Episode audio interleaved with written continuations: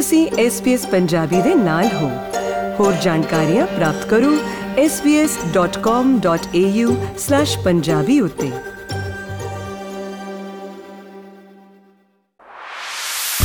ਤੁਹਾਡਾ ਸਮਾਜ, ਤੁਹਾਡਾ ਸੰਵਾਦ SBS ਪੰਜਾਬੀ।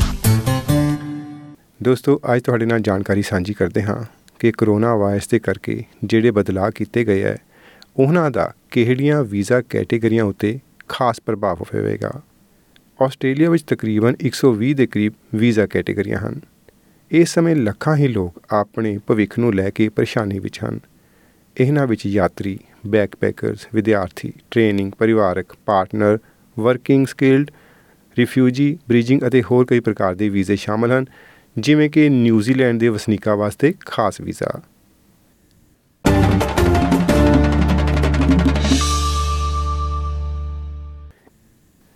ਐਡਰੀਆਨਾ ਉਰੂੰਗਾ ਨੂੰ ਆਸਟ੍ਰੇਲੀਆ ਵਿੱਚ ਰਹਿੰਦੇ ਹੋਏ ਕੋਈ 7 ਕੁ ਸਾਲ ਦਾ ਸਮਾਂ ਹੋ ਚੁੱਕਿਆ ਹੈ ਜਿਨ੍ਹਾਂ ਵਿੱਚੋਂ 3 ਸਾਲ ਇਸ ਨੇ ਮੈਲਬਨ ਦੇ ਇੱਕ ਕੈਫੇ ਵਿੱਚ ਕੰਮ ਕਰਦੇ ਹੋਏ ਬਿਤਾਏ ਹਨ ਪਰ ਹੁਣ ਕੋਵਿਡ-19 ਦੀ ਮਹਾਮਾਰੀ ਕਾਰਨ ਪੈਦਾ ਹੋਏ ਹਾਲਾਤਾਂ ਨਾਲ ਇਸ ਨੂੰ ਆਰਜ਼ੀ ਵੀਜ਼ੇ ਤੇ ਜਾਣਾ ਪਿਆ ਹੈ ਜਿਸ ਨਾਲ ਇਸ ਦੀ ਜ਼ਿੰਦਗੀ ਬੁਰੀ ਤਰ੍ਹਾਂ ਨਾਲ ਉਥਲ-ਪੁਥਲ ਹੋ ਚੁੱਕੀ ਹੈ probably if I lose my job, I will have to go back home, which is Peru.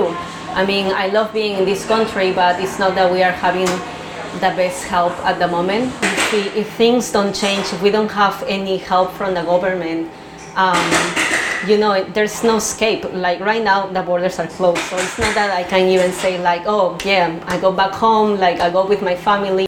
ਬੇਸ਼ੱਕ ਫੈਡਰਲ ਸਰਕਾਰ ਨੇ ਕੋਵਿਡ-19 ਕਾਰਨ ਮੁਸ਼ਕਿਲ ਵਿੱਚ ਫਸੇ ਹੋਏ ਲੋਕਾਂ ਦੀ ਮਦਦ ਲਈ 130 ਬਿਲੀਅਨ ਡਾਲਰਾਂ ਦੇ ਪੈਕੇਜ ਦੀ ਘੋਸ਼ਣਾ ਕੀਤੀ ਹੈ ਪਰ ਇਸ ਦਾ ਲਾਭ ਮਿਸ ਉਰੂੰਗਾ ਵਰਗਿਆਂ ਨੂੰ ਨਹੀਂ ਮਿਲ ਸਕੇਗਾ ਪਰ ਉਸ ਦੇ ਰੋਜ਼ਗਾਰਦਾਤਾ ਜੇਮਸ ਮਰਫੀ ਵੱਲੋਂ ਆਪਣੇ ਅਦਾਰੇ ਨੂੰ ਚਲਾਈ ਰੱਖਣ ਦੇ ਭਰਪੂਰ ਉਪਰਾਲੇ ਕੀਤੇ ਜਾ ਰਹੇ ਹਨ, ਤਾਂ ਕਿ ਮਿਸ ਉਰੂੰਗਾ ਅਤੇ ਹੋਰਨਾਂ ਨੂੰ ਉੱਥੇ ਕੰਮ ਮਿਲਿਆ ਰਹੇ।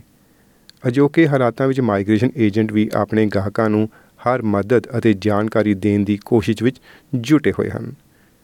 ਇਮੀਗ੍ਰੇਸ਼ਨ ਐਕਸਪਰਟ ਦੇ ਬੈਂਜੀ ਕ੍ਰੈਮਰ ਕਹਿੰਦੇ ਹਨ ਕਿ ਇਸ ਗੁੰਝਲਦਾਰ ਸਥਿਤੀ ਨੂੰ ਸਮਝਣਾ ਕੋਈ ਸੁਖਾਲਾ ਕੰਮ ਨਹੀਂ ਹੈ। Visa holders or potential visa applicants are uh, confused and uh, unsure about what will happen next is perfectly natural because uh, everybody is, including migration agents and uh, probably the people making the laws themselves. I'm advising everyone to exercise caution. Unfortunately, the department is not really known for its sympathy, and there's a lot of people that are still hopeful that uh, there will be some measures that allow, you know, some Uh, increased flexibility in maintaining these obligations.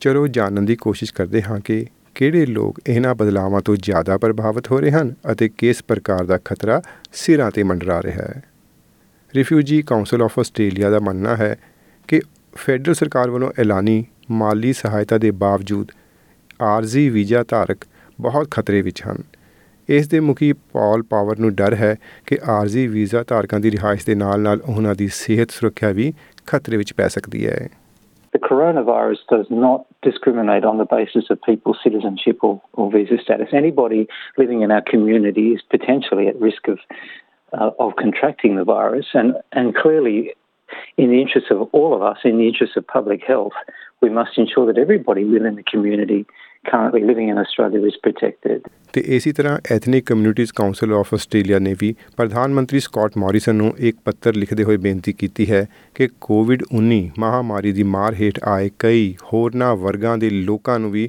ਲਾਭ ਦਿੱਤੇ ਜਾਣੇ ਚਾਹੀਦੇ ਹਨ ਇਸ ਦੇ ਮੁਖੀ ਮੁਹੰਮਦ ਅਲ ਅਫਾਜੀ ਇਸ ਤਰ੍ਹਾਂ ਕਹਿੰਦੇ ਹਨ everything is so confusing already. So um, we're just trying to kind of make sense of it and make sure that um, you know people aren't left behind. These people are facing uh, prospect of losing their jobs uh, potentially, um, and it's not their fault. Uh, it's no one's fault. Um, you know they're doing the right thing. They've come to Australia. They've contributed to our society. They've contributed to our economy. So we just think this is a bit of an odd um, uh, anomaly, regardless of their visa status. ਸੋ ਕਿਹੜੀਆਂ ਕੈਟੇਗਰੀਆਂ ਨੂੰ ਸਰਕਾਰ ਵੱਲੋਂ ਐਲਾਨੀ ਮਦਦ ਦਾ ਲਾਭ ਮਿਲ ਸਕੇਗਾ visitor visa ਧਾਰਕਾਂ ਨੂੰ ਸਰਕਾਰੀ ਮਦਦ ਦਾ ਕੋਈ ਲਾਭ ਨਹੀਂ ਹੋਣਾ ਪਰ ਜੇ ਤੁਸੀਂ ਆਰਜ਼ੀ ਵੀਜ਼ਾ ਧਾਰਕ ਹੋ, ਤਾਂ ਹੋ ਸਕਦਾ ਹੈ ਕਿ ਸ਼ਾਇਦ ਤੁਹਾਨੂੰ ਕੁਝ ਲਾਭ ਮਿਲ ਹੀ ਜਾਵੇ ਅਤੇ ਇਹ ਨਿਰਭਰ ਕਰੇਗਾ ਕਿ ਕਿਸ ਵੀਜ਼ਾ ਮਾਲੀ ਮਦਦ ਲਈ ਤੁਸੀਂ ਅਰਜ਼ੀ ਦੇ ਰਹੇ ਹੋ। ਸਰਕਾਰ ਵੱਲੋਂ ਸਲਾਹ ਹੈ ਕਿ ਤੁਸੀਂ ਆਪਣੇ ਦੇਸ਼ ਦੇ ਕੌਂਸੂਲੇਟ ਦਫ਼ਤਰ ਨਾਲ ਸੰਪਰਕ ਕਰੋ ਤਾਂ ਕਿ ਤੁਸੀਂ ਆਪਣੇ ਦੇਸ਼ ਸੁਰੱਖਿਅਤ ਤਰੀਕੇ ਨਾਲ ਵਾਪਸ ਜਾ ਸਕੋ। ਅਗਰ ਤੁਸੀਂ ਆਸਟ੍ਰੇਲੀਆ ਵਿੱਚ ਇੱਕ ਵਿਦਿਆਰਥੀ ਵੀਜ਼ੇ ਤੇ ਹੋ, ਤਾਂ ਤੁਹਾਨੂੰ ਸਰਕਾਰੀ ਮਦਦ ਦੀ ਕੋਈ ਗਾਰੰਟੀ ਨਹੀਂ ਹੈ। ਅਤੇ ਤੁਸੀਂ ਆਪਣੇ ਪਰਿਵਾਰਕ ਮੈਂਬਰਾਂ ਤੋਂ ਹੀ ਮਦਦ ਲੈ ਸਕਦੇ ਹੋ। ਫੈਮਿਲੀ ਐਂਡ ਪਾਰਟਨਰ ਵੀਜ਼ੇ ਵਾਲੇ ਲੋਕ ਮੈਡੀਕੇਅਰ ਦਾ ਲਾਭ ਲੈ ਸਕਦੇ ਹਨ। ਸਰਕਾਰ ਨੇ ਨਵੇਂ ਆਏ ਉਹਨਾਂ ਲੋਕਾਂ ਲਈ ਇੰਤਜ਼ਾਰ ਦੇ ਸਮੇਂ ਨੂੰ ਖਤਮ ਕਰ ਦਿੱਤਾ ਹੈ, ਜੋ job seeker payment Austudy parenting payment single ਜਾਂ ਪਾਰਟਨਰ ਫਾਰਮ ਹਾਊਸਹੋਲਡ ਅਲਾਉਂਸ ਅਤੇ ਸਪੈਸ਼ਲ ਬੈਨੀਫਿਟ ਆਦਿ ਵਾਸਤੇ ਅਰਜ਼ੀ ਦੇਣਗੇ। ਅਤੇ ਇਹ ਭੁਗਤਾਨ ਹਰ ਇੱਕ ਦੇ ਨਿੱਜੀ ਹਾਲਾਤਾਂ ਉੱਤੇ ਨਿਰਭਰ ਕਰੇਗਾ। ਇਸ ਲਈ ਜ਼ਰੂਰੀ ਹੈ ਕਿ ਤੁਸੀਂ ਆਪਣੇ ਮਾਈਗ੍ਰੇਸ਼ਨ ਏਜੰਟ ਨਾਲ ਸਲਾਹ ਕਰੋ। ਅਗਰ ਤੁਸੀਂ ਕਿਸੇ ਬੱਚੇ ਦੀ ਦੇਖਭਾਲ ਕਰ ਰਹੇ ਹੋ, ਤਾਂ ਵੀ ਤੁਹਾਨੂੰ ਕੁਝ ਨਾ ਕੁਝ ਮਦਦ ਮਿਲ ਸਕਦੀ ਹੈ। ਵਰਕਿੰਗ ਐਂਡ ਸਕਿਲਡ ਵੀਜ਼ਾ ਹੋਲਡਰਾਂ ਨੂੰ ਕਿਸੇ ਭੁਗਤਾਨ ਦੀ ਕੋਈ ਗਾਰੰਟੀ ਨਹੀਂ ਹੈ।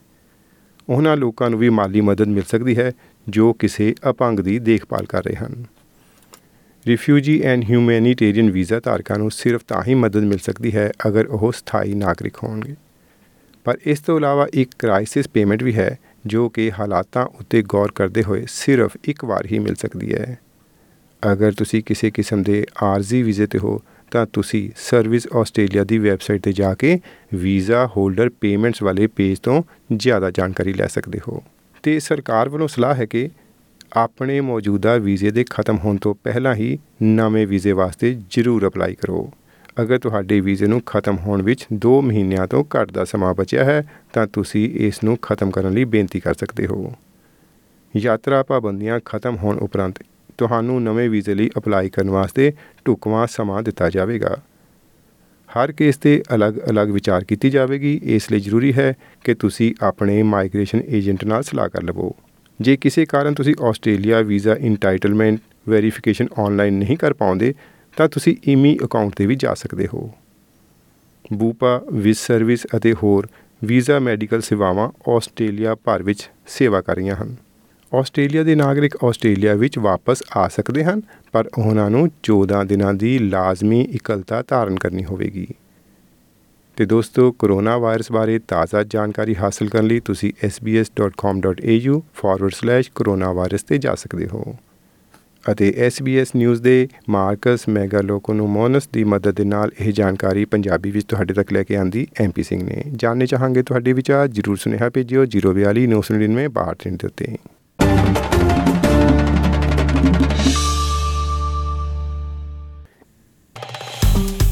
ਫੇਸਬੁੱਕ ਉਤੇ SBS ਪੰਜਾਬੀ ਨੂੰ ਲਾਈਕ ਕਰੋ, ਸਾਂਝਾ ਕਰੋ ਅਤੇ ਆਪਣੇ ਵਿਚਾਰ ਵੀ ਪ੍ਰਗਟਾਓ।